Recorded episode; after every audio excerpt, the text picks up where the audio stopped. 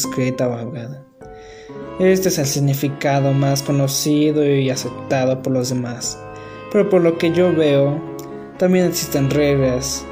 Es más un conjunto de normas con fines estéticos y comunicativos, puesto que la literatura no es escrita o hablada de manera convencional, por lo que existen diferentes lenguajes como el lenguaje retórico o lenguaje literario especiales para la literatura, con función de embellecer y enriquecer la, el propio, la propia obra literaria.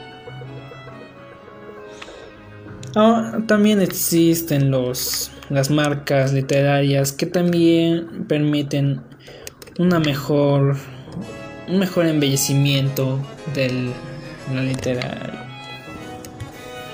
Como lo podría ser el lenguaje connotativo, donde las palabras que son utilizadas poseen distintos significados. Es decir, que las palabras no, no siempre son lo que deben ser. Por ejemplo, la conocí en el otoño de mi vida y todo cambió. Bueno, la verdad yo tampoco sé qué significa, pero investiguen ustedes. y también está la polisemia, el cual es un texto literario cuyo significado es dependiendo a cada lector, puesto que las palabras que son utilizadas no siempre es no para todas las personas no posee el mismo significado puesto que por, para ti podría significar algo hermoso, para otra persona podría ser algo horrible. Por ejemplo, un fragmento del poema de Octavio Paz. ¿Quién se enfrenta?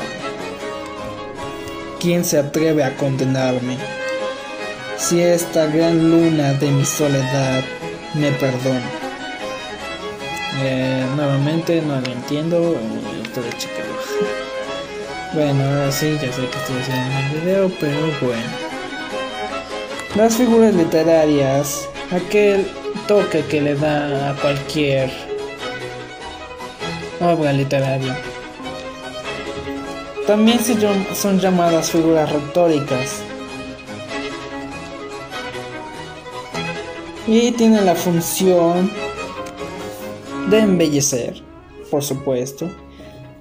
Pues también utilizan diferentes significados y usos de otros de otras marcas como lo podría ser la metáfora, la ironía, la comparación y etcétera, etcétera, porque no investigue todos.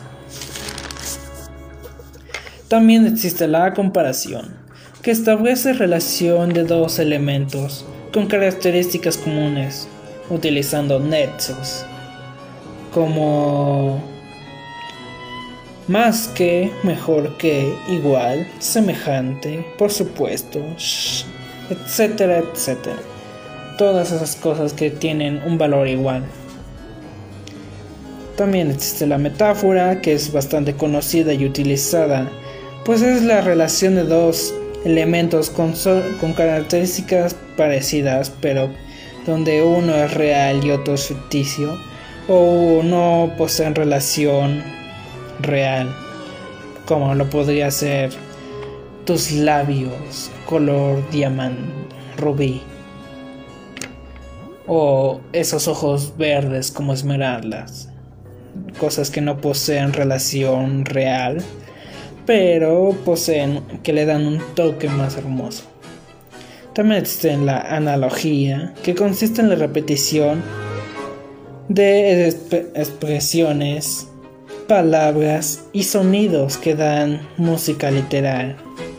Por ejemplo, yo pronuncié tu nombre en esta noche oscura. Que son ejemplos de analogías, por supuesto.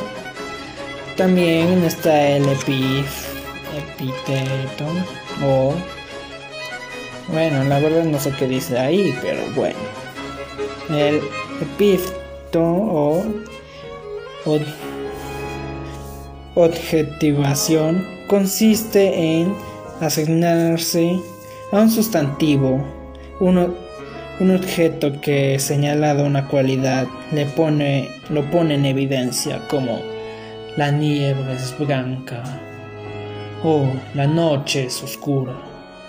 Ejemplos sencillos que dan un toque más bello a la literatura, pues estas relaciones permiten al lector sumergirse y adentrarse en la obra literaria así como comprender los hechos.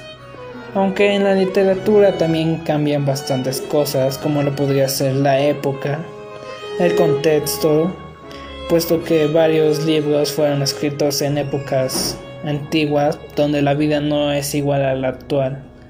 Y es por eso que tenemos que comprender e investigar a fondo nuestros temas.